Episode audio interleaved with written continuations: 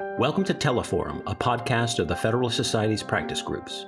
I'm Dean Reuter, Vice President, General Counsel, and Director of Practice Groups at the Federalist Society. For exclusive access to live recordings of practice group Teleforum calls, become a Federalist Society member today at fedsoc.org. Hello, and welcome to this Federalist Society virtual event. My name is Sam Fendler, and I'm an Assistant Director of Practice Groups at the Federalist Society. Today, we're excited to host Is Crypto Legislation Coming? Our program will begin with opening remarks from Congressman French Hill, who represents Arkansas's 2nd Congressional District and serves as chairman of the newly formed Digital Assets, Financial Technology, and Inclusion Subcommittee of the House Committee on Financial Services. Following the Congressman's remarks, we have an excellent panel discussion lined up featuring Alexandra Harrison Gaiser, Patrick McCarty, Dina Ellis Rochkind, and Patrick Daugherty. After our panelists deliver their opening remarks, we will turn to you, the audience, for questions. If you have a question, please enter it into the Q&A function at the bottom of your Zoom window, and we'll do our best to answer as many as we can. Finally, I'll note that, as always, all expressions of opinion today are those of our guest speakers, not the Federalist Society. Without further ado, I'd like to introduce our moderator today, Mr. J.C. Boggs. J.C. Boggs is a partner in King & Spalding's Washington office, where he leads the firm's fintech, blockchain, and cryptocurrency practice. As former counsel to the Senate Banking Committee, JC represents financial services and technology companies before Congress and the executive branch and regularly interfaces with financial regulators on a wide array of policy and institution specific issues relating to financial technology and innovation. JC, thank you very much for joining us today, sir, and the floor is yours. Great. Thank you, Sam. Well, on behalf of the Federal Society, it's my distinct honor and pleasure to welcome Congressman French Hill to our webinar this afternoon entitled Is Crypto Legislation Coming? So I think, as most of you know, Congressman Hill serves as Vice Chairman of the House Financial Services Committee and as Chairman of the new subcommittee that Sam just mentioned, tasked with overseeing all areas related to digital assets and financial technology. Additionally, he's a member of the House Permanent Select Committee on Intelligence and the House Foreign Affairs Committee.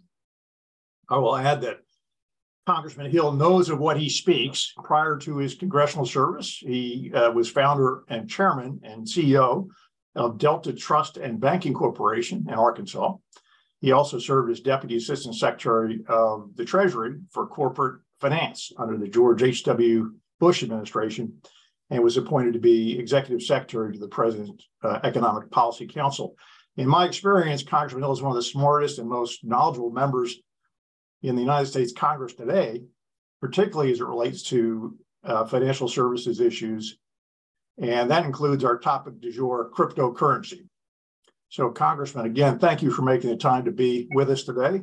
I think it turned out to be a busier week for a lot of folks than we anticipated uh, a month ago. We, we organized this, and uh, we look forward to hearing your observations. So, again, the title today is Crypto Legislation Coming? Well, JC Boggs, thank you very much. Appreciate that great introduction and pr- appreciate our long uh, friendship over many years. And Sam, thank you and the Federalist Society, Semper Fi to you for helping pull together this Zoom presentation.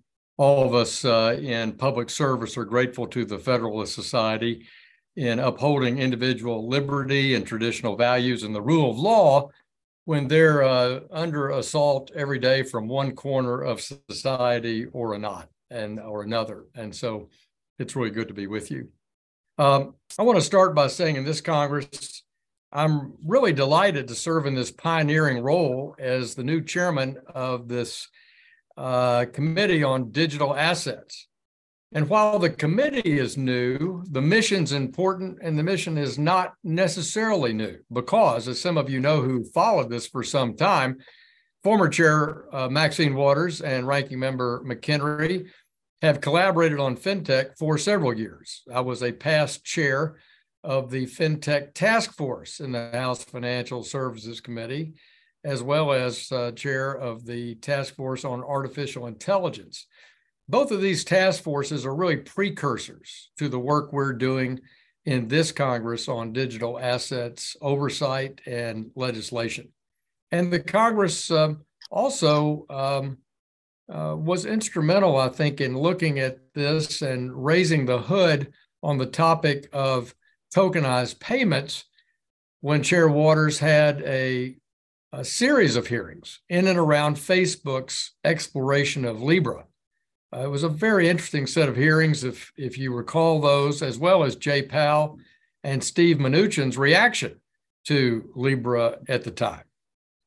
We also held a hearing in the last Congress uh, with uh, the new uh, head of FTX's bankruptcy, uh, John Ray. We heard from uh, some crypto entrepreneurs in the last Congress and how FTX has hurt that ecosystem terribly.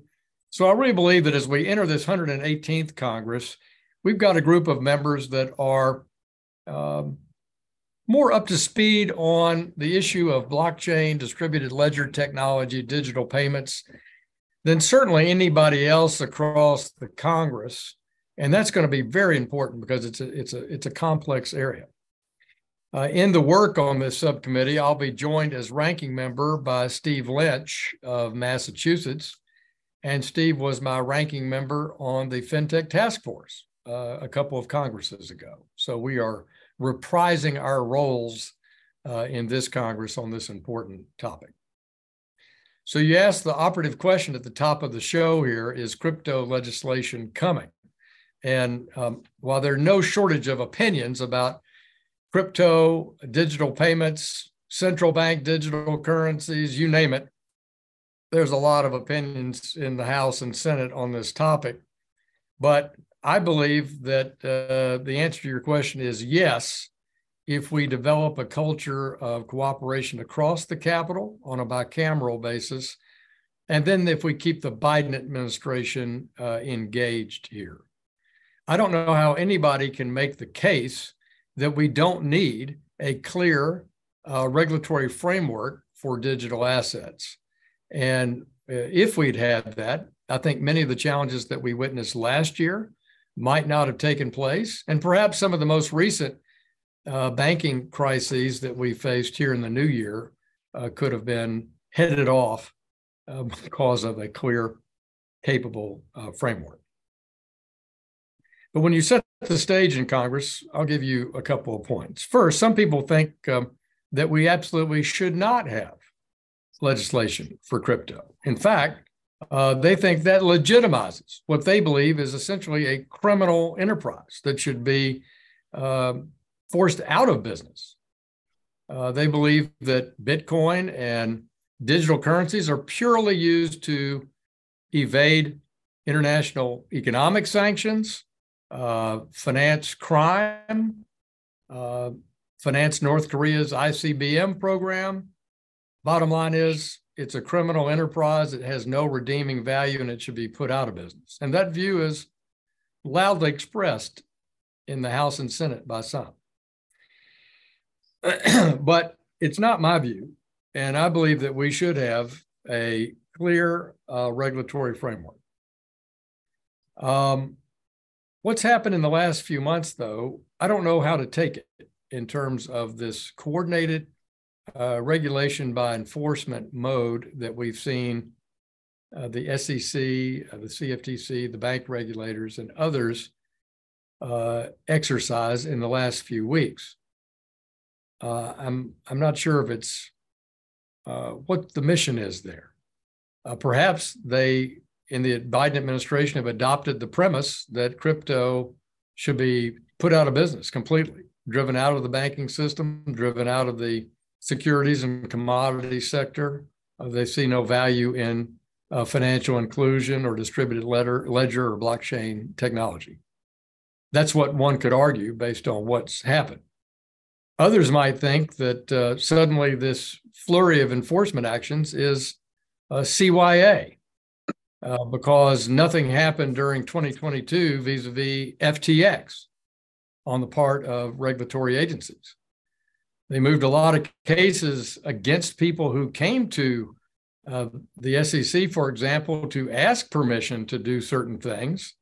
Uh, and then they've been punished by uh, uh, essentially enforcement actions But when it came to FTX, we didn't see really any enforcement action until the collapse. Regardless of where you come out on that turn of events, I think we have to look to the legislative branch and leadership in the House to craft a regulatory, I mean, a, a, legislative framework around which we can have consensus on regulation of digital assets. And if we do that and we protect consumers, investors, foster innovation, we can see the United States take its rightful place as a leader uh, in Web3, distributed ledger, and blockchain technology, and an effective way of using digital payments. How people end up tokenizing payments is still an evolutionary topic. It's not a done deal. Nobody's come to the conclusion that it's only going to be one way or the other. And that's why uh, I think, absent clear rules, innovation is stifled and innovation is driven offshore. And many of these key developments will take place outside the US instead of inside the US. Now, think about that. Reflect for a minute if we had chosen to take that attitude about the internet in the 1990s. Fortunately, we did not take that approach to the internet in the 1990s. And former Congressman and former SEC Chairman Chris Cox helped lead that effort by having a do no harm resolution in the House back in 1996 that while he couldn't explain what the internet might be capable of, he felt like it was an important innovation that Congress should allow to flourish and experiment on, and that we would regulate and tax the companies that might use it as opposed to taxing the internet or regulating the internet itself. So he let that technology flow, and Congress voted overwhelmingly to, to do that. We're sort of in that instance now about blockchain, Web3, a tokenized payment. And I'd hate to see us go the wrong direction. Now, what if we followed syndicated columnist, economic know it all, Paul Krugman? Let's listen to what Paul Krugman told everybody in 1998. He said about the internet, quote, it would become clear that the internet's effect on the economy is no greater than the fax machines, close quote. Hmm. wow. Okay. Uh, let's put one down in the loser category for uh, Dr. Krugman. The bottom line is uh, we don't know what the future of this technology is, but I think we want it in the United States in a regulatory framework that allows people to build their use case, pitch it to you, and if it's no good, if it's 2023's equivalent of 1998's pets.com, so be it. But at least it's inside a regulatory framework around which people can make those judgments. So, Congress, in my view, has a generational opportunity to ensure the U.S. remains at the forefront of innovation, just like we did 30 years ago, 25 years ago with the internet. But this means that Congress has hard work of working across the aisle and across the Capitol to build that consensus and not just posturing and sticking our heads in the sand. Incidentally, over the last two Congresses, I've worked on flood insurance. So I know a lot about trying to work across the aisle and across Congress. And I know a lot about people who put their heads in the sand. So, you know, we got to just recognize uh, life for the way it is and not the way we want it to be. But I believe that all the things that have happened in 2022 and now in recent days in 2023 set the stage for trying to build that consensus. Last Congress, then chairwoman Maxine Waters and ranking member McHenry, made good progress on payment stablecoin legislation. And I believe it makes sense to pick up where we left off to find, come up with a product that can pass out of the committee with bipartisan support that would give definition structure uh, to the idea of a payment stablecoin. Stablecoins hold promise as a potential cornerstone of a modern payment system because they can serve as the on ramp and off ramp for participants in a digital asset uh, ecosystem. So it's a common sense place, in my view, to start. But people have to have confidence in the ability of the stablecoin issuer to redeem their stablecoins, which will only happen across the industry if they're issued successfully under a common legal framework. The Treasury and the Fed last year were very constructive partners in thinking through the issues on a payment stablecoin bill.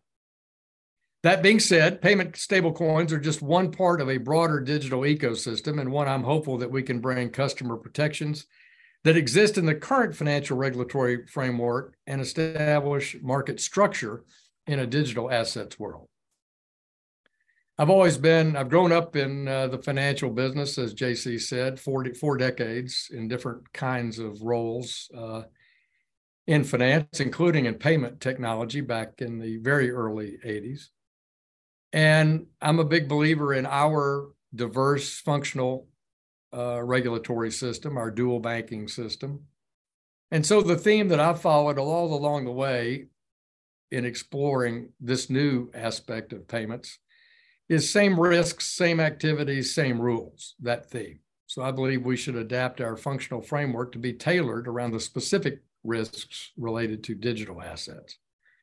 But it, it can't be done just by waving a wand. I think we're going to have to act legislatively. To get there, there are complex questions that have to be uh, answered. How do we define and classify digital assets? How do we create a pathway for comprehensive regulation of entities involved in digital asset related activities, such as trading platforms and the related intermediaries? That's what our committee is committed to doing over the next few weeks is hearing from experts and charting a course that answers those questions. Let me close by talking about two other items that are top of mind whenever this subject comes up. First is central bank digital currencies. Um, going back to 2018 and 2019, Bill Foster, Democrat, Democrat of Illinois, and I wrote the Treasury and the uh, Fed to encourage them to understand what CBDCs might mean to the US, whether we needed one, how they might work, how they would affect monetary policy, how they would affect the fact that the uh, dollar is at the center of the global uh, trading system. And that those letters, that nagging, I think, set up a process where, in fact, uh, the Treasury and the Fed have been looking at uh, these issues and the pros and cons. But I have to get this uh, on the record as I use at every opportunity. The Constitution is clear that Congress has the authority to coin money, whereas the Federal Reserve banks simply are the fiscal agents of the Treasury. So, uh, and I, I, know Chairman Powell uh, generally agrees with that statement but he muddied the waters last week in his testimony. So I want to be clear again. I think only Congress has the statutory authority to consider creating a new form of money, a central bank digital currency, asking the Treasury to uh, issue it, and the Treasury asking its agent, the Fed, to distribute it. No matter what your personal views are about a digital dollar, or whether the United States should even adopt one, there's no question, in my view, that Congress has the sole authority to make that decision. The Federal Reserve has no more power to issue a CBDC unilaterally than the Department of Education can forgive student loan debt. And I think the federal courts will uh, hopefully prove me right on that assertion. Last week, I mentioned uh, Chair Powell noted that maybe the Fed could issue a CBDC on a wholesale basis. So uh, I'm not sure what he meant by that. I've never heard him say that before. So we've got our lawyers researching as to why he might uh, have asserted that as a, oh, by the way, comment in his testimony last week. Make no mistake, the absolute power of the government means that a digital dollar could be used to encroach on freedoms and civil liberties of our citizens. And that's why we have to be extraordinarily careful about the concept, about the idea, how it might be used, issued, or operated, because we don't want uh, such an idea to turn into another government uh, way to gather data on American citizens and craft some new perverted surveillance state. We already have enough of that in our society today. Um, as a as a you know, uh, I'll make one other comment about that, and that's just the issue of look. Uh, we asked him to study this CBDC idea, um, and the same would be true on a dollar-based stable coin about what role those might play in the monetary policy transmission process and in the primacy or supremacy of the dollar uh, in the global trading market. Last point I want to make is uh, touch on Silicon Valley Bank and Signature Bank as, as a wake up call to the banking sector. The House Financial Services Committee will be conducting oversight to investigate the collapse of these banks and analyze both the management and supervisory failures that led to this week's financial uh, debacle. Yes, Signature, and to a much larger extent, Silvergate did touch the digital assets business. But the main reasons that we saw these banks recently fail was not because of any crypto activity, but because of poorly managed interest rate risk following a period of extraordinarily over accommodative, easy money in this country. That when interest rates were raised steeply to fight inflation, uh, uncovered some bad business strategies out there. Or as Warren Buffett puts it, when the tide goes out, we'll see who's got a bathing suit on. Likewise, the FDIC and federal and state regulators, in my view, failed in their responsibilities in 2021 and 2022 to demand their supervised banks properly insulate themselves from a rapidly rising rate environment. Private sector depositors were incredibly lax in their responsibility by concentrating deposits uh, in, an, in an uninsured manner in a handful of financial institutions. And at the end of the day, of the three banks that went under this week, one of the most squarely focused on crypto, Silvergate, didn't fall under government control via FDI's receivership and instead chose to voluntarily wind down its affairs and liquidate. With that said, uh, let me uh, close by thanking again the Federalist Society for this outstanding forum.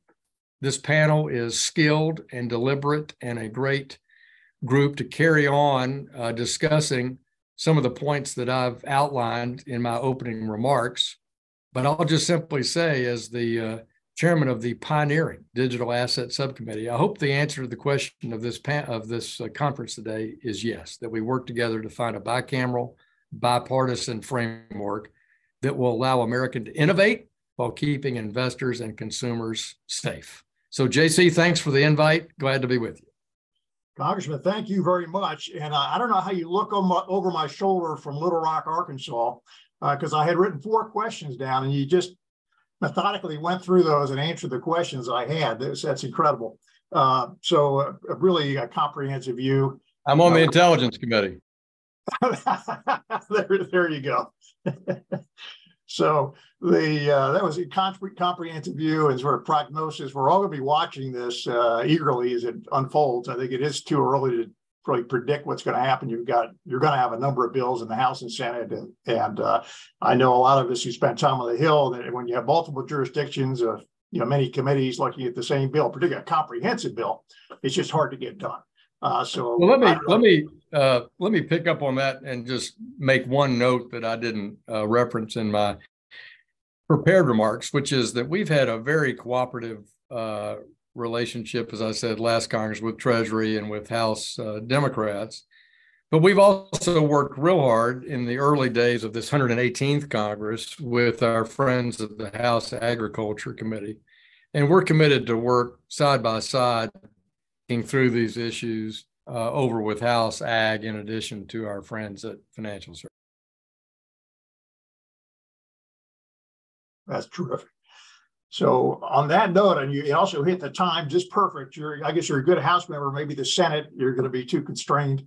Uh, I wouldn't want to talk further, but uh, Congress really appreciate uh, uh, your your time today and insights. It's been great. Look forward to seeing you back in Washington before too long.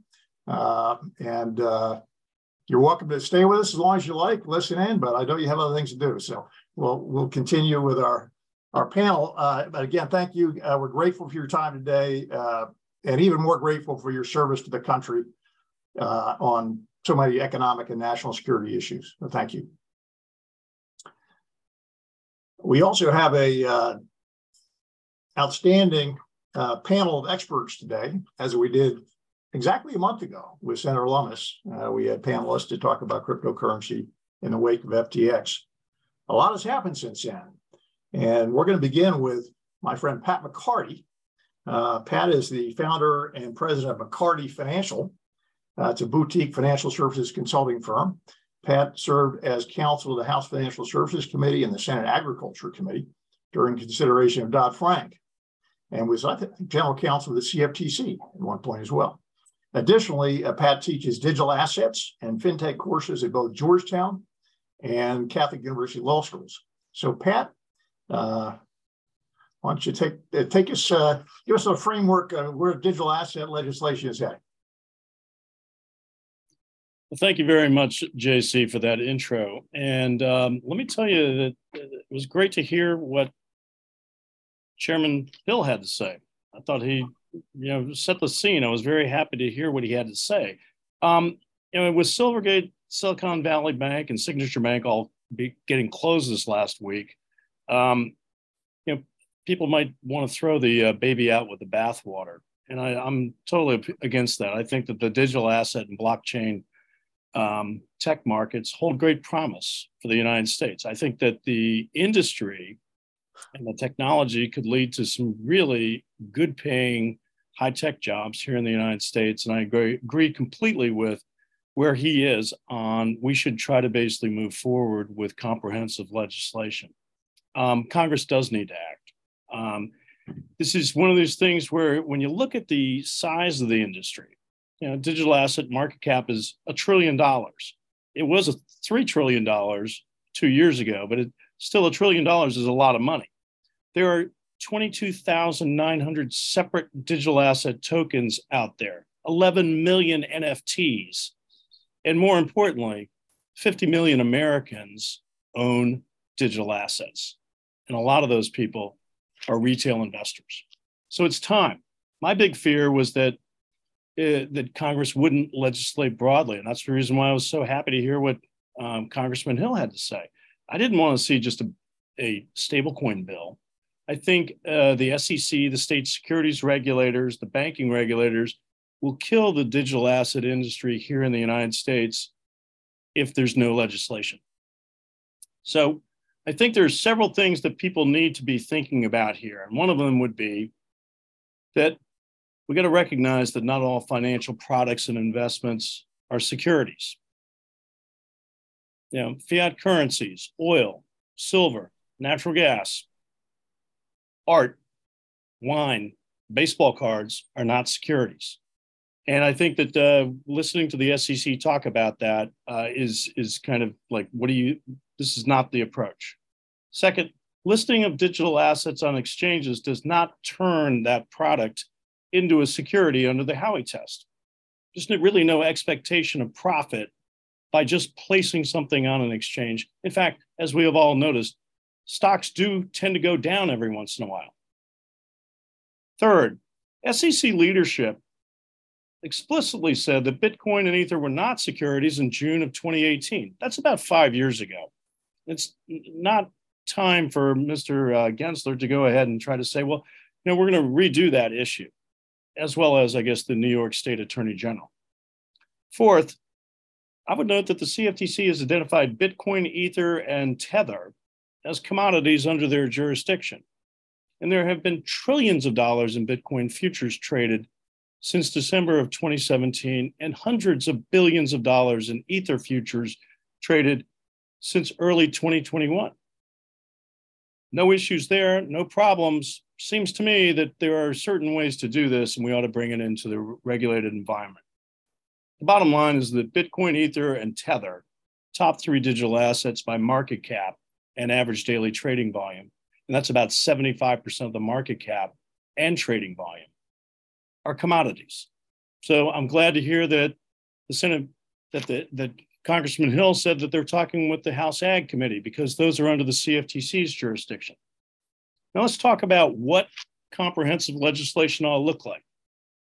I think that you're going to have to basically come up with clear definitions and clear jurisdictional lines so that both digital asset market participants as well as the regulators are going to know whose rules have to be followed for which digital assets. Now, there are 10 big items, and I'm not going to go over all 10. But I think there's a couple of things that people need to think about if you're going to put together a bill that's going to actually do the job that it needs to be done. First, you're going to have to give spot digital asset commodity authority to the CFTC so they can handle this. The SEC has sort of indicated they would love to have it, but I think the thing is, is that following the, the distinction between the SEC regulates securities and the CFTC is regulating uh, commodity derivatives, it's probably appropriate to give this to the CFTC. Second, we need to define digital assets. Now, my point of view on this is that I don't agree with Gary Gensler that all digital assets other than Bitcoin are to be considered to be securities. I think we need to actually come up with three different buckets digital asset securities, digital asset commodities, and digital asset collectibles. NFTs and gamer items are going to be more like art, wine, and baseball cards than they are securities or commodities. So we need to basically put those into particular things. With respect to digital asset securities and the definition, we're going to not use the investment contract Howey test. We'll come up with a different definition. I helped craft one that was in the buyer bill that was introduced last Congress. We'll talk about that at some other point in the future. I think it's important for us to basically say that all digital assets fall into one of those three buckets. If we do that, then in fact, people will know which area they fall into. Further, to provide legal certainty on digital assets, we're going to have to have a joint SEC CFTC rulemaking on the top 25 digital assets by market cap and by ADV. This would be similar to what occurred after Dodd-Frank Act with respect, respect to swaps and security-based swaps.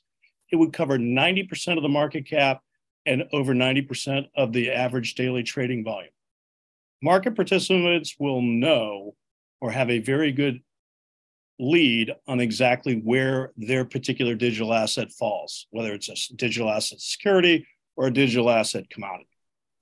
I would also say that uh, it's important to basically give these innovators in the digital asset security space a little bit of a break. And that's the reason why there's a delayed registration requirement under 12G, which is common for new, new companies. I think that's a good idea. I also think that there should be an explicit desecuritization process in the 34 Act, very similar to the deregistration process, that would let a security, which is morphed into a commodity like Ether did, convert from being under the SEC to going over to the CFTC. Second big issue for me is basically state versus federal regulation. Digital assets, by their very nature, are national or international in scope. They are not restricted to being traded in one state or another. For that reason, I think federal regulation makes all the sense in the world. Under my proposal, or at least the way I would approach it, there would be no state regulation. There would be no New York bit license. There would no be no state MSB registration. Now, this may not sit well with several people in the states. But the point would be is that these products and services are intended to be, you know, interstate and international, not intended to be in the states. Um, I also think that digital asset trading platforms need to basically be registered and regulated as exchanges, not as MSBs. Quite frankly, this is kind of one of the things where you have to have a duck test. You know, if it looks like an exchange, quacks like an exchange, walks like an exchange, then regulate it as an exchange. Coinbase is an exchange. They have 100 million customers. People trade all day long. That's not a way to go.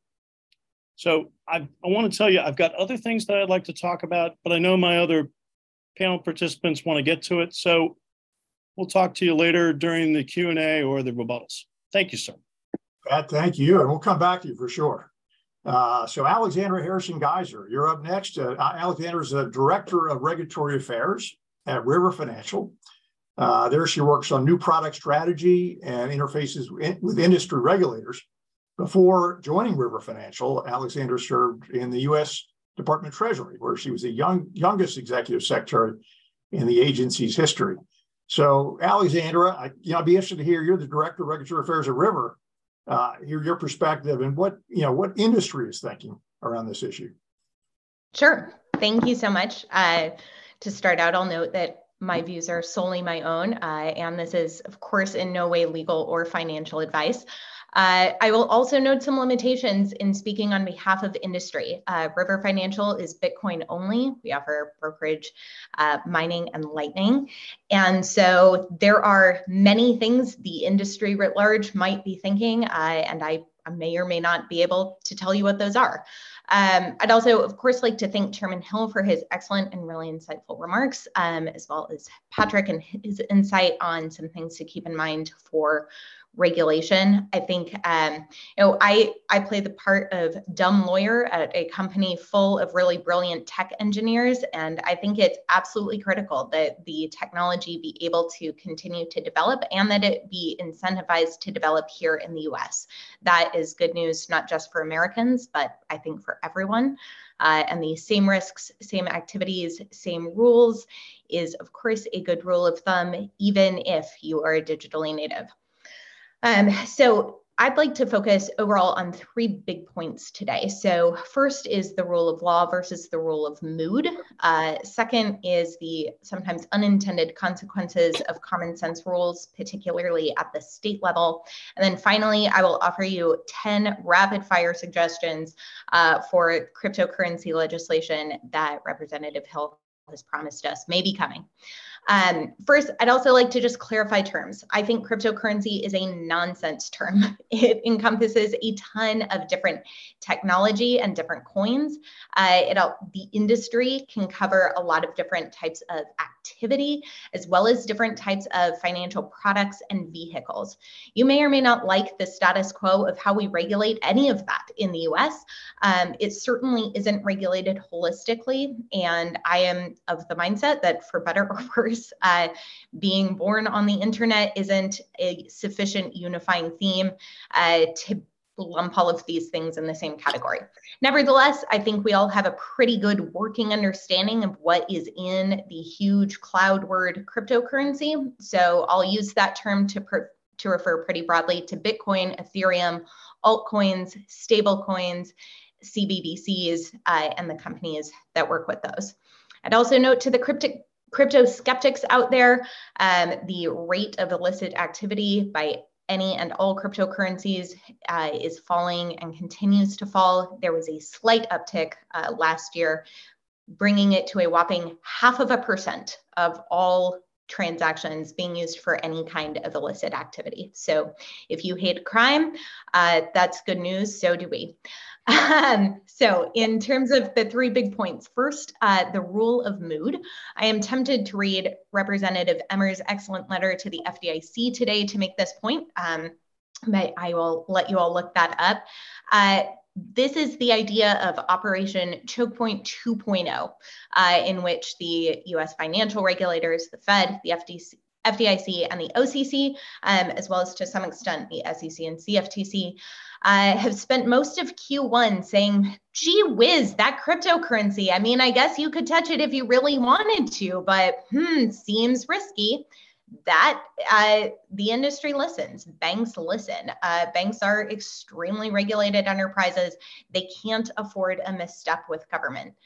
Unfortunately, that started at Silvergate and then it was SVB, and then it was Signature Banks, shut down by New York state regulators uh, for reasons that are still somewhat unclear. It is possible that these events are all unrelated, uh, but I think it is possible that these events are part of a, a mood setting. And I would note it's it's a bad way to run any kind of industry and certainly an economy uh, by mood instead of by law. So my first note would be more of what we've seen from Representative Emmer, uh, stop rule by mood.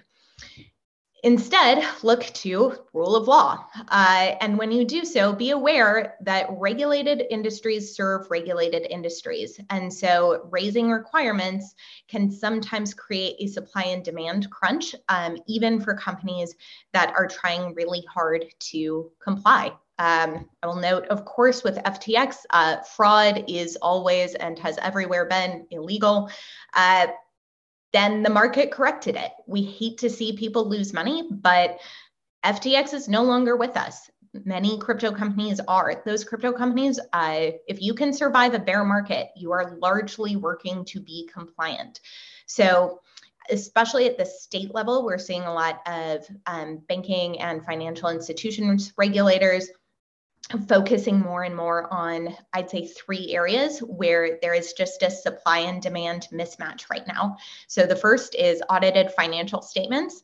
Uh, all auditors are aware there is a crunch between whenever your financial year ends and when those audited statements are due.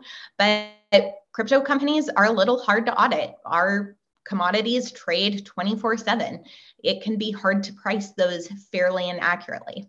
So an extended runway does not give us time to cook the books. Instead an extended runway can give us time to make sure that we're providing accurate and helpful information to our regulators and to the public Number two is surety bonds. That's the insurance mechanism for most of the industry.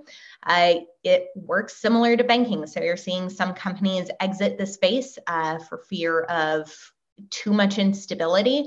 That leaves fewer providers offering the same services, which can raise rates and ultimately result in more concentrated risk in a handful of companies. And then, of course, banking, where there used to be three pretty good options if you were a crypto company, uh, and all three of those are pretty much off the table now. So if you are a young tech CEO like my boss, uh, started your own company four years ago, you need to have banking partners. And in fact, we're hearing you need to have multiple banking partners so that you don't have too much risk with any one institution. We want to make that easier, not harder. So, 10 rapid fire suggestions for forthcoming legislation. Uh, as previously stated, one, stop the rule by mood. Congress is still the Article 1 branch, not Treasury, not the Fed, uh, not any of the other financial regulators. Uh, two, I think uh, Chairman Hill's two notes were really helpful um, on defining and classifying assets. I would look to two different axes one, centralization, and two, use case. Not everything wants to be a currency, and not everything acts like a currency. Um, three, and looking at activities and intermediaries. This is a place where the technology really matters. So miners are not issuing coins, uh, they're not money transmitters. Brokerage and exchanges really are. Miners are much more on the tech side. They don't know who their end clients are. Um, four, distinguish between people who buy cryptocurrency as an investment and those who spend it.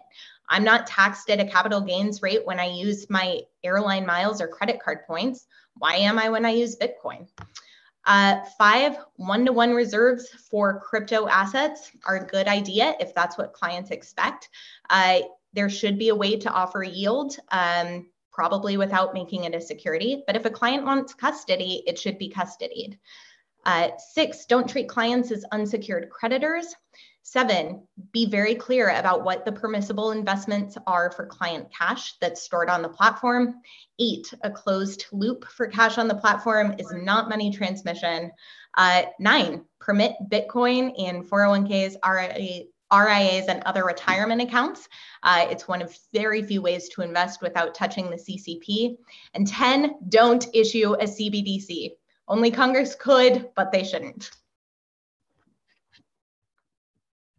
Alexander, that, that was perfect. Uh, I guess Alexander's 10, 10 commandments. So uh, we're going to uh, move on to uh, next to Dina Ellis uh, Rochkind, uh, who's counsel in government affairs uh, of government affairs and strategy at Paul Hastings in Washington. She's a member of the firm's fintech practice and represents clients before Congress and regulatory agencies. Before joining Paul Hastings, Dina worked on Capitol Hill for the House Financial Services Committee and Senate Banking Committee most recently for Senator Toomey, I believe. Uh, Dean, I've known you a long time. You're a veteran of Capitol Hill. Uh, what do you think? Do we need uh, federal legislation pertaining to digital assets? And if so, what should it look like and how do we get there? So I, I want to give you my, I'm going to give you my prognostic, um, uh, my predictions, which are not clear. Um, um, first, let me say I go back to Gramm Leach Bliley Um, but I worked on things like eSign and Check 21 when we were moving to the internet, uh, which is a sort of a similar kind of thing that, that's happening now, a tech, you know, evolution or revolution. And um, um, more recently, when I was with Pat Toomey, uh, the Jumpstart Our Business Startups Act, which made it easier for companies to raise capital in the private markets uh, and public markets. And uh, I, my first client at my firm was in crypto, and they actually became a registered ATS and broker dealer um, that could uh, trade digital assets as securities. And uh, they wanted to tokenize things like uh, like we just talked about wine, um, art, real estate. Um, I was the bank um, dynamic when Silvergate failed. I was in shock because it is regulated by the Federal Reserve and um, also the California Department of Banking. And what I see, you'll listen to me, is I have a fear of a Fed power grab, Federal Reserve power grab. So I am very passionate about financial services policy. My father was a bank examiner for 36 years. I think I inherited from him. So let me talk about blockchain first. The reason people feel so strongly about blockchain is of um, because um, there are uses in financial services, meaning I believe it'll be the underpinnings of our entire system. But just as importantly, it um, is about um, um, non-financial services things as well. So, um, for instance, uh, uh, tracing food if there's some kind of a coli, coli breakup. Uh, or uh, I know someone who's recording the history of genocides uh, in a distributed ledger. What, the reason that it's hard to, it's been hard for everyone to connect together in their mindset is blockchain means different things to different people. So when you hear, for instance, that you know uh, various established companies are going to run on top of blockchain. I mean, I think that's overall positive, but purists in the blockchain world believe that it should be decentralized. And when I say that, it's a movement. Um, it's a movement that's anti-establishment, anti-tech, and um, and um, anti-tech and anti-financial services. And they are uh, when you put together a bunch of technologists in a DAO um, they feel like they are improving the internet um, and providing value. However, um, on the, there have been fraudsters, but however, there's been a lack of thought about the end user when it comes to, or the investor or customer when it comes to crypto. So it started out as a, a securities versus commodity issue, um, and ICOs you know, we could it would have been nice if we, you know, change the regulations of the SEC or laws in, um, in Congress um, for things to be uh, um, to first be a an offering um, with a promise of a future good or sale, uh, or sorry, future good or service. Um, and I don't think we would be quite where we are today if we would have worked with uh, then Chairman Clayton um, in terms of uh, making changes to things like accredited investor or Reg A plus. So currently we have uh, we have crypto products that cover the entire financial services ecosystem, securities, derivatives, banking, insurance, and you know sometimes these things are in one vertical. Um, and so how to move forward and, and clean up clean that up is is complicated. Um, I know everyone is scared of Chairman Gensler. I've known him since almost the beginning of my career when I was working on eSign. He is um, very um, blunt, like me, maybe, but he. Um, but I can tell you, um, the Federal Reserve is a much scarier place than the SEC, and Gensler will not be at the SEC forever. So my take um, in the current dynamic is that um, now we have this bank element, which could just, if it spirals, then we could have a Sarbanes Oxley uh, Dodd Frank on steroids type of rea- overreaction. Um, but when it comes to crypto, I believe that the Financial Stability Oversight Council and Financial Stability Board have been coordinating and putting the wheels in motion to designate entities or activities such as stablecoins as systemically important. That would mean that they were regulated by the Federal Reserve with onerous capital requirements and liquidity requirements, which would make a lot of these businesses not, not be able to survive. So for legislation, I think it's I think it's going to be difficult to get something done. Um, and I'm afraid if we did with what's going on um, with the banks right now, uh, what it would look like. On stablecoin legislation, um, I just want to hear some thoughts that I'm going to leave you with. Um, when looking at stablecoin legislation, um, you need to make sure that the legislation uh, doesn't have requirements that are more onerous than SIFI designation, which can be undone in another administration, and legislation cannot. Um, this would, you know, fail. Uh, this, um, for instance, you don't want to have higher capital requirements or things like Community Reinvestment Act like types of requirements.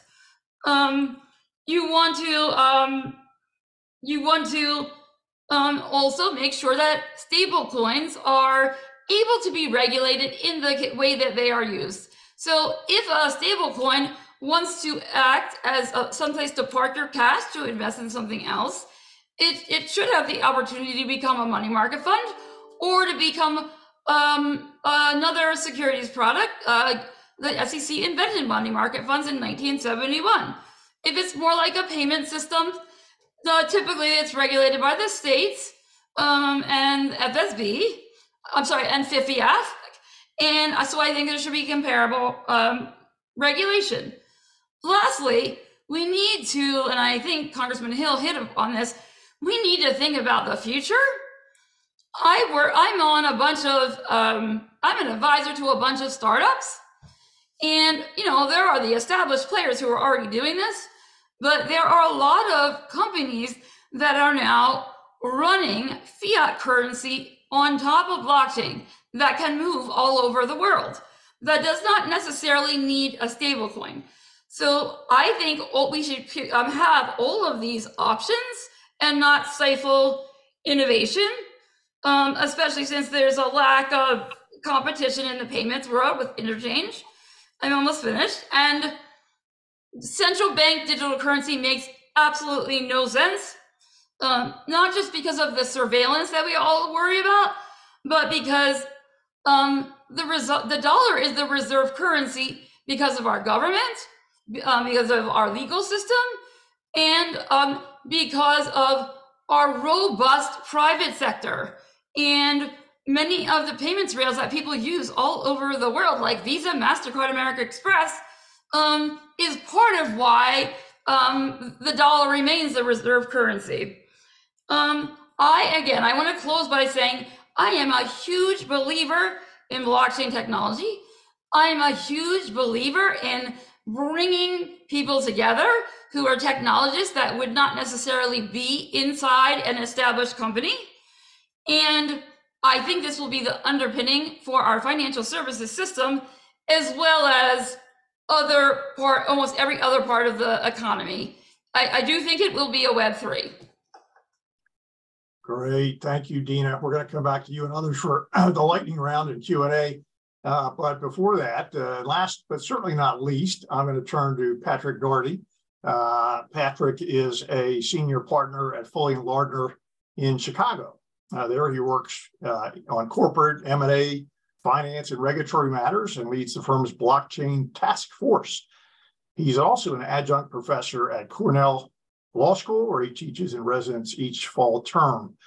So, Professor uh, Daugherty, uh, actually, I'm going to note too, I forgot to note this. Today is March 15th, uh, the Ides of March, which is probably forever associated with the assassination of Julius Caesar by the senators hoping to preserve the Roman Republic.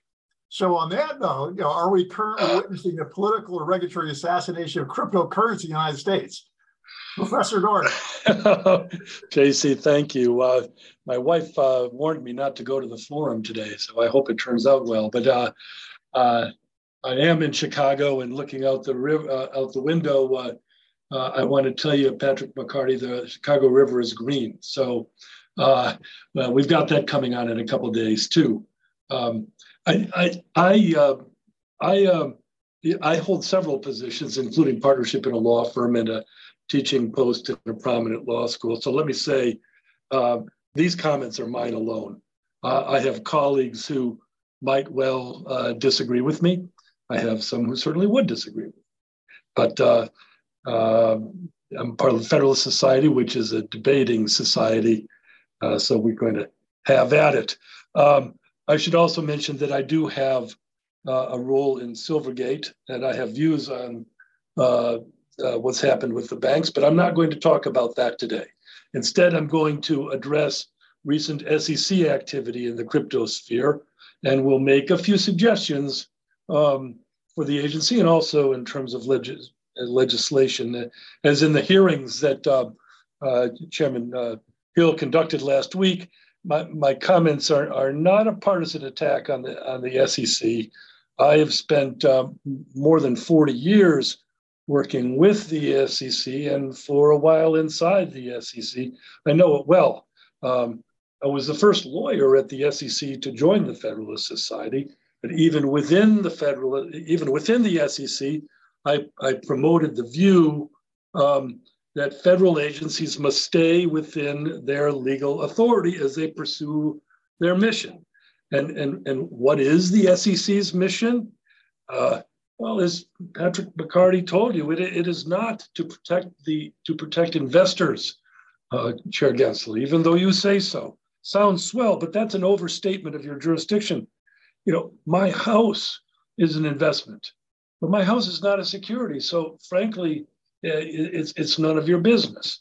Um, uh, with that in mind, uh, the jurisdictional boundaries I'd, I'd like to suggest a few lines of inquiry for SEC Chair Gensler uh, in near term appearances that I hope he will make before the House Committee on Financial Services and, and this subcommittee on digital, on digital assets.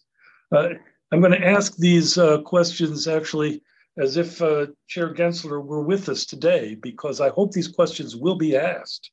Um, and, and, I would begin where Patrick McCarty began regarding the classification of certain important core leading crypto assets as securities or not.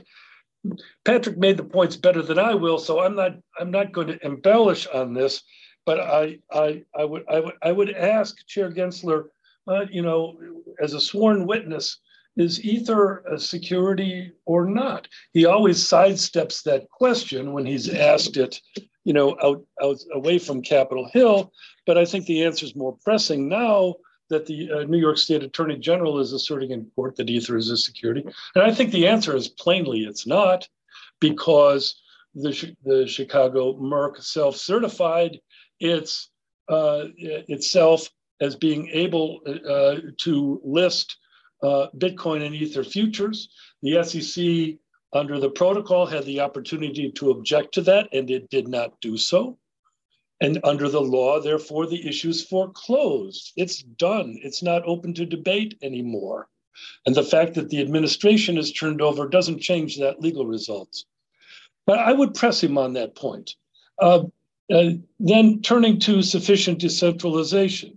Uh, uh Chair Gensler acknowledges that Bitcoin is not a security, but he never never talk, talks about sufficient decentralization. He, he, he's testified under oath that the vast majority of crypto assets are securities. But look, that doesn't tell us about any particular asset. As McCarty points out, there are tens of thousands of crypto assets. The wind might blow along the Chicago lakefront the vast majority of days, but that doesn't mean it's windy in Chicago today. I mean, so I, I, would say, Chair Gensler, why don't you have your staff publish a list of crypto assets and protocols that are not securities so the public and the exchanges will know that the securities laws don't apply to them? And if you won't do that, or if your list is too stingy, then I agree with Mr. McCarty that uh, that Congress needs to direct the SEC and the CFTC to work together on something like the top 20 or 25 crypto assets, far and away the largest part of the market cap, to make those decisions so that we will then have the clarity that is required in order that people can proceed to conduct business lawfully, lawfully confident uh, uh, in their investments. Um, uh, you, you, haven't, however, given us that guidance, Chair Gensler. I'm sorry, your lawsuits don't count as guidance. Rather than that, you say, uh, just come in and register, right? And that's, I'm quoting you, come in and register. But only two companies have ever been able to do that. And one of those two deregistered as soon as it possibly could. I, I ask you as well, uh, how is it even possible for a software protocol to register when it is not a legal entity? Uh, what business would be described in its registration statement? I ask this question as a lawyer who prepares registration statements. Who's the issuer? What's the business I'm describing? What financial statements should be included? Who is the management who would prepare an MD&A for a, a crypto asset offering? Clearly, this is an impossible situation that you have created by omission. Uh, instead of saying come in and register, don't you actually mean something like close up shop and go away? I, I mean, I, now I'm going to point out this is significant, I believe. The SEC has the legal power to create new kinds of registration forms for non traditional registrants, and it has done that for asset backed securities. You could do it for crypto too. So why don't you? And, and, and, you know, there's no no need for legislation there. Congress has already given you the power uh, to to create craft rules along these lines and to create new forms. Uh, but if you will not do that, then I believe Congress ought to either direct you to do so or ought to give that power to the CFTC and direct it to do so. Next, a few questions about trading and markets program at the SEC. Uh, and again, this is directed to the chairman.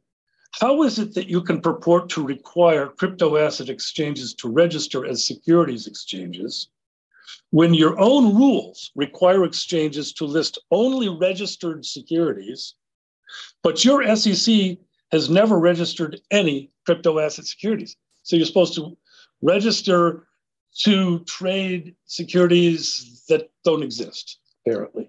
Or, or related to that, how can you require exchanges to register as securities exchanges when your rules require exchange members to be registered broker dealers authorized to trade crypto assets, but you refuse to authorize securities broker dealers to trade crypto assets? Again, it's the null set.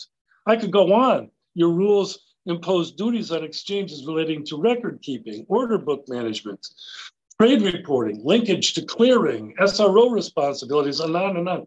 But no interpretation of those rules relating to crypto asset trading uh, exist, and there are no models for this. Would it be not, uh, not be more accurate to say that uh, rather than requiring registration of these platforms, your position is that crypto exchanges should either shut down or stop serving US customers? And again, it doesn't need to be that way. You could use existing powers under the Exchange Act to promulgate new rules on every topic that I've mentioned. You could use existing powers, uh, exemptive authority, and, uh, and rulemaking authority under the 33 Act to promulgate new forms specifically for crypto asset securities. You've simply decided not to do that. I, su- I, suggest that's what you should be doing. And if you don't do it, Congress should either direct you should, to do it or should instead give this authority to the CFTC, where it might more properly lie anyway. Um, I, I, could make a few more comments and ask uh, some questions about the SEC's enforcement program as well, but I want to leave plenty of time for questions from the audience, JC.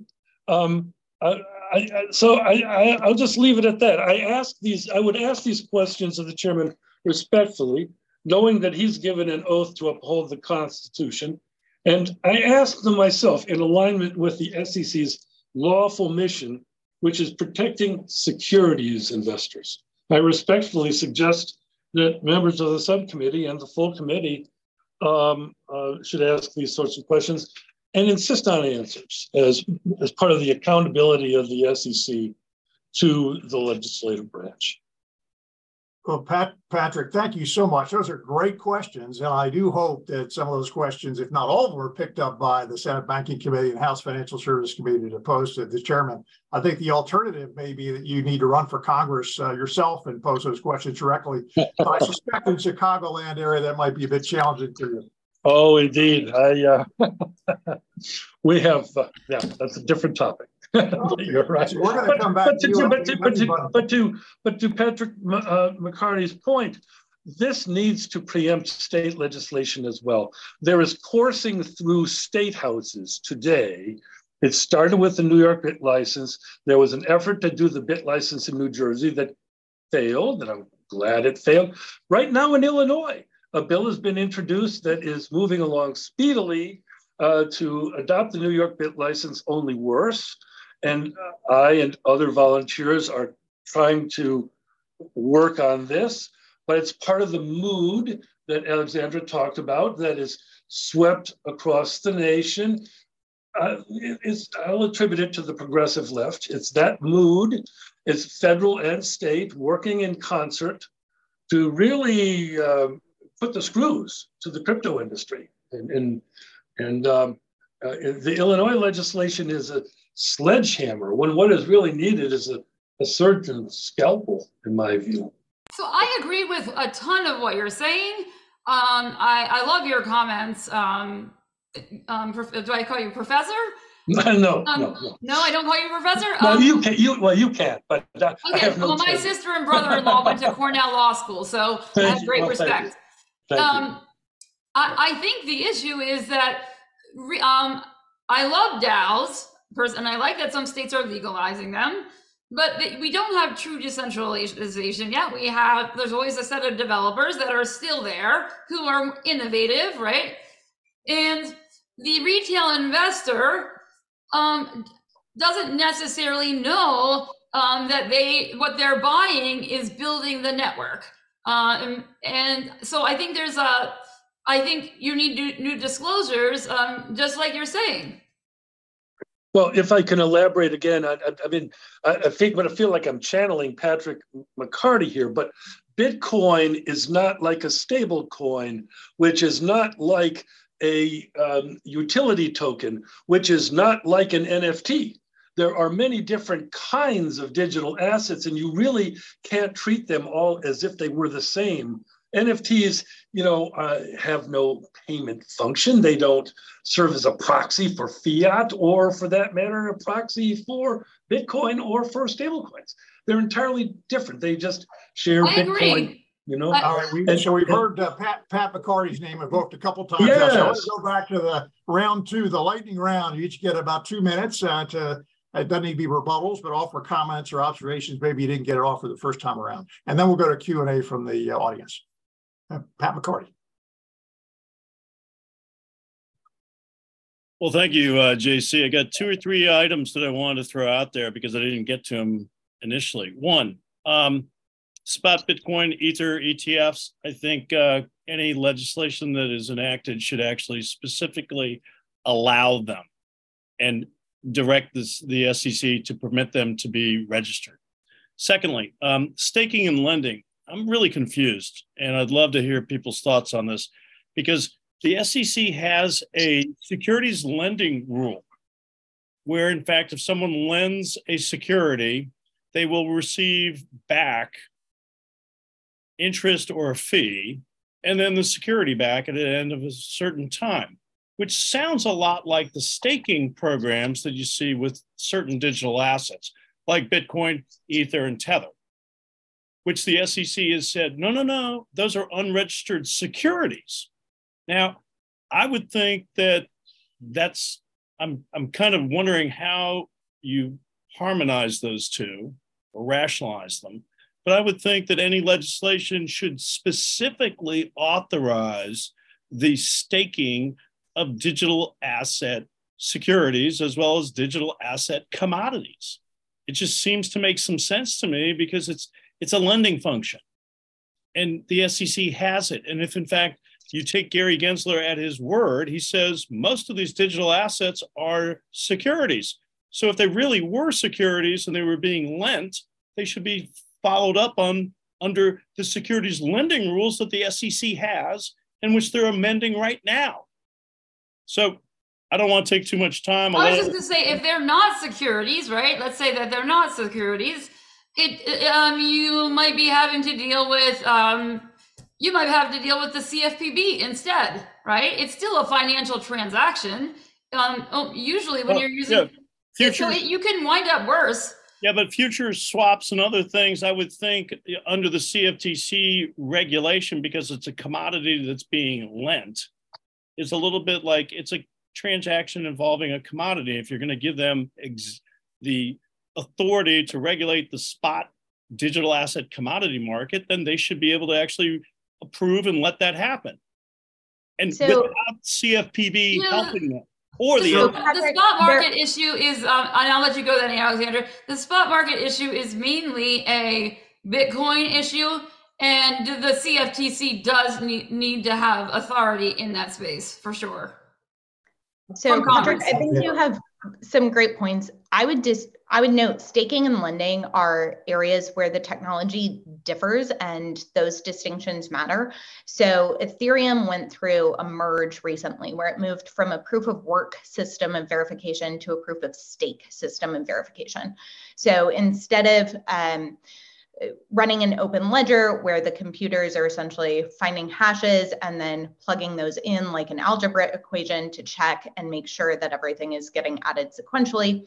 Uh, now Ethereum runs on proof of stake where the uh, largest stakeholders have the largest say over the network and verifying transactions.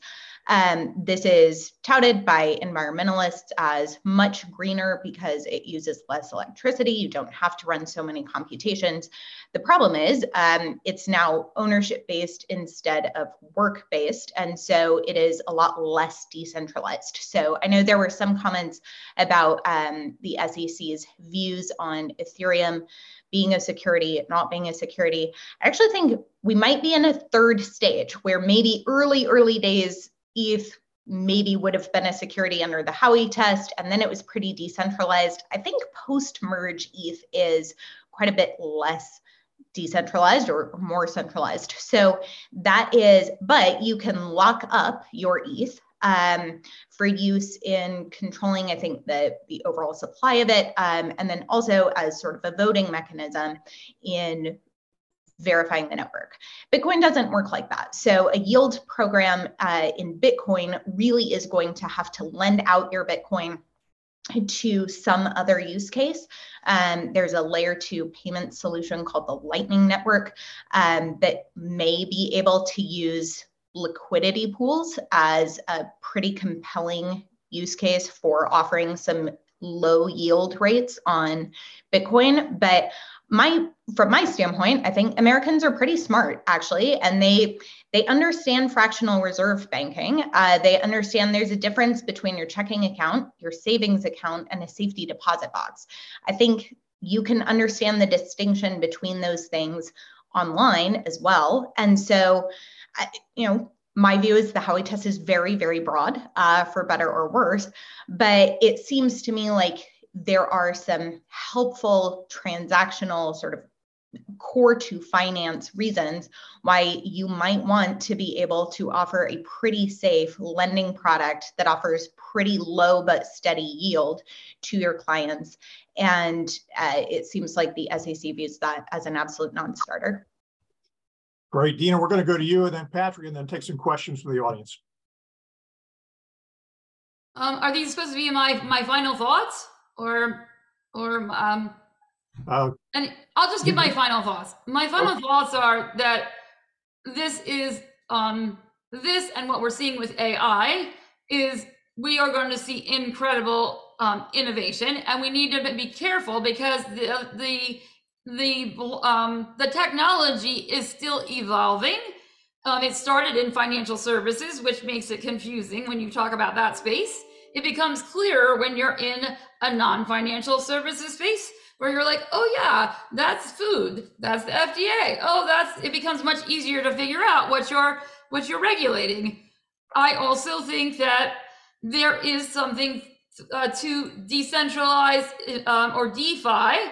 Um, the problem is that so far, you know, you still have there are fraudsters, but you still have a group of developers, especially with proof of stake, that are running the network, and and there so there has to be um, some protections put into place, and maybe someday we will be in a decentralized, we will have decentralized finance, and um, but we're, we aren't we aren't there yet in terms of um, machines being run able to run everything. Thank you. Over to you, Patrick. And you're on mute. Apologies. Uh, self-regulation uh, is, in my view, an essential part of the mix here. Um, several of the bills that have been dropped um, include uh, self-regulation as one component uh, of the law to come. I, endorse that. One of the organizations I participate in is the Global Digital Asset and Cryptocurrency Association. This is an aspiring SRO. There are others. We are producing core principles. They'll be released next week, having developed them over the past several months uh, from a global base of input. They cover topics such as uh, governance and uh, protection of customer assets and enterprise risk management, stress testing. Sound useful? Capital adequacy and liquidity reserves, books and records, and, and independent audits. These are topics and principles underneath them, understand, that we think not only should be adopted within the industry by um, uh, public facing centralized businesses that touch, touch customer funds, um, but also should be considered by Congress uh, uh, for inclusion in, in legislation in this area. So I hope the core principles will be read widely and considered in that regard, and that uh, responsible members of the digital assets industry will adopt them. So, Patrick, thank, thank you. Thank you all for just uh, terrific uh, comments and observations and questions. Uh, we have a few questions from from the audience. I'll start with, with one I think you can all see. Are you concerned that our digital asset framework efforts are lagging behind other jurisdictions such as the EU and the UAE, their Virtual Assets Regulatory Authority, and the BVI, their Virtual Assets Service Providers Act? Um, Alexandra, you want to take that one or pass the pass? Sure. I, you know, we're a we're a U.S. company. We operate in the U.S. and that's on purpose. So I am um, you know, I've got 50 states to keep track of. Um, so I don't pay a ton of attention to the nuances of what um, other foreign jurisdictions are doing. I think, um, you know, we'll see. Um, we'll see where the innovation goes. To me, the the question isn't can you be early um, or is the US falling behind? The question is can you get it right? Can you strike the right balance that allows and fosters innovation, doesn't raise too many barriers to entry, especially on the tech and engineering side? And then can can you address it sort of along the way if you realize you need to make adjustments and so i think um, you know more clarity on on the rulemaking side don't rule by mood don't rule by enforcement um, set out the rules but but also be thoughtful about what those rules are you really don't want to limit an industry too soon um, just because it was a threat to traditional finance or banking or or something else Tracy, could I address that as well? Please, please do. Yeah. Thank you. I mean, uh, Alexandra's job is very challenging. Um, 50 states, uh, but Bitcoin is not a security. Everyone knows that. If you're developing a protocol and a token uh, today, you really have to go outside the United States to do that. And I'm sorry to say that, but it's true. And I, this is one of the things I do in my law practice. And the BVI, of course, is miles ahead of the US. Sad to say, even Western Europe is probably ahead of the US right now. It's probably easier to develop a protocol and launch a token from Germany than it is from the United States. That's probably true. I wouldn't have said that a year ago. And of course, Switzerland, uh, Dubai, Dubai could become the global um, uh, crypto asset flotation center uh, uh because of the because of the SEC's aggression in this area, uh, in my view. And that's not good for the United States for all the reasons that the congressman pointed out. That's very bad for the United States. That's why Congress has got to get some control over the agency, in my view. Yeah. Got another question coming in. Uh, given the functional similarity uh, between stablecoins and money market funds, why shouldn't stablecoins and their issuers be regulated by the SEC in the same manner that the money market funds are regulated? Can I talk, can I answer that one because I spent a ton of time working on money market funds when I was with Senator Toomey. Sure. Okay, so here's my well. First of all, I like money market funds. Um, and there, um, in fact, that um, those banks that failed in terms of cash management, they should have been using sweep accounts and money market funds. The Fed, you know, does not like money market funds and says there are runs. But look, we just had runs on a bunch of banks, right? So I think that um, if um, a company wants their product to be regulated like a money market fund, um, you cannot make up your own rules. Um, either you have to go to the, uh, um, either you have to comply with 2A7 or um, go to the SEC and try to develop a new product, which has been done before. And I know there's fear of the SEC, but um, I, I don't see any reason why something um, that's being used as a way to for cash management shouldn't be able to become a money market fund or a similar product. And Pat McCarty, you, you, you unmute there. We'll hear from you.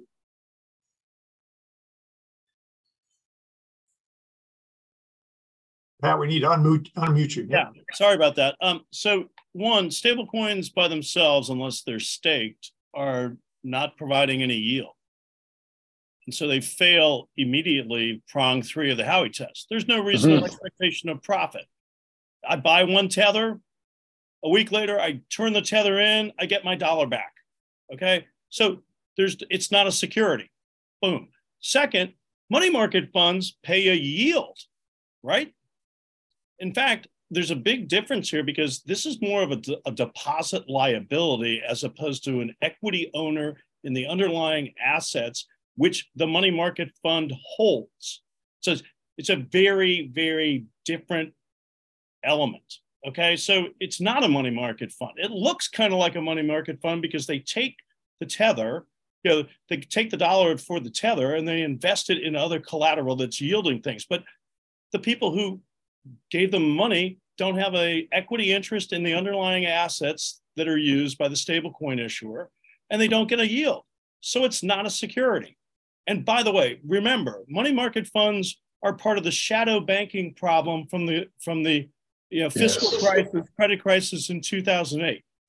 That's what you know. I, that's a Fed. That's, that is a Federal Reserve. Say, oh well, let's go more into the into the into the the, the shadow banking world. Then basically what's going on here, which I always thought was. Look at the weird. first. So the first failure that we're seeing is a bank that's regulated by the Federal Reserve. The shadow banking system consists of anything that is not regulated by the Federal Reserve. That was a California state chartered bank, and the Fed was the primary federal regulator. Exactly.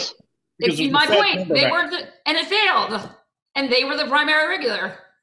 All right, before we turn it back to Sam for, for closing, we, will have to add another 30 minutes on the next uh, the next webinar here. So I'm just gonna pose this question. We don't have to answer it, but does banking have a crypto problem or does crypto have a banking problem? Put another way, you should banks be, including the Federal Reserve Bank, be more concerned about cryptocurrency risk or an interest rate risk? So I don't know if we have a quick answer to that or we can pass it back to Sam to close up crypto has a banking problem, and that's a problem for the US. Yes. I, I, agree. You know, a week ago, we had three major banks in the crypto industry. Today, we have none. And uh, we do need payment rails in and out of the crypto sphere. Uh, more rails is better than fewer. Stronger rails is better than weaker ones. Um, Uh, crypto assets seem to be doing just fine. I don't see any insolvencies being declared by the Ethereum Foundation or by um, the Bitcoin Foundation. So, um, um, yeah, cynically, I have to say uh, crypto has a banking problem, but we really need each other. Yeah. So listen, I just want to thank all of you, starting with Congressman Hill for his just terrific uh, comments and observations uh, and, and uh, the generosity of his time. Uh, Pat McCarty, uh, Dina, Alexandra, Pat Daugherty, uh, thank you all. Terrific. And I'm going to hand it back to Sam to close us up. Excellent. Thank you very much, JC. And on behalf of the Federalist Society, I too want to thank Congressman Hill for his insightful remarks. Thank you also to our panelists for your excellent conversation. And JC, thank you for pulling it all together. I also want to thank our audience. We greatly appreciate your participation. And please check out our website, fedsoc.org, or you can follow us on all major social media platforms at FedSoc to stay up to date with announcements and upcoming webinars. Thank you once more for tuning in, and we are adjourned. Thank you for listening to this episode of Teleforum, a podcast of the Federalist Society's practice groups. For more information about the Federalist Society, the practice groups, and to become a Federalist Society member, please visit our website at fedsoc.org.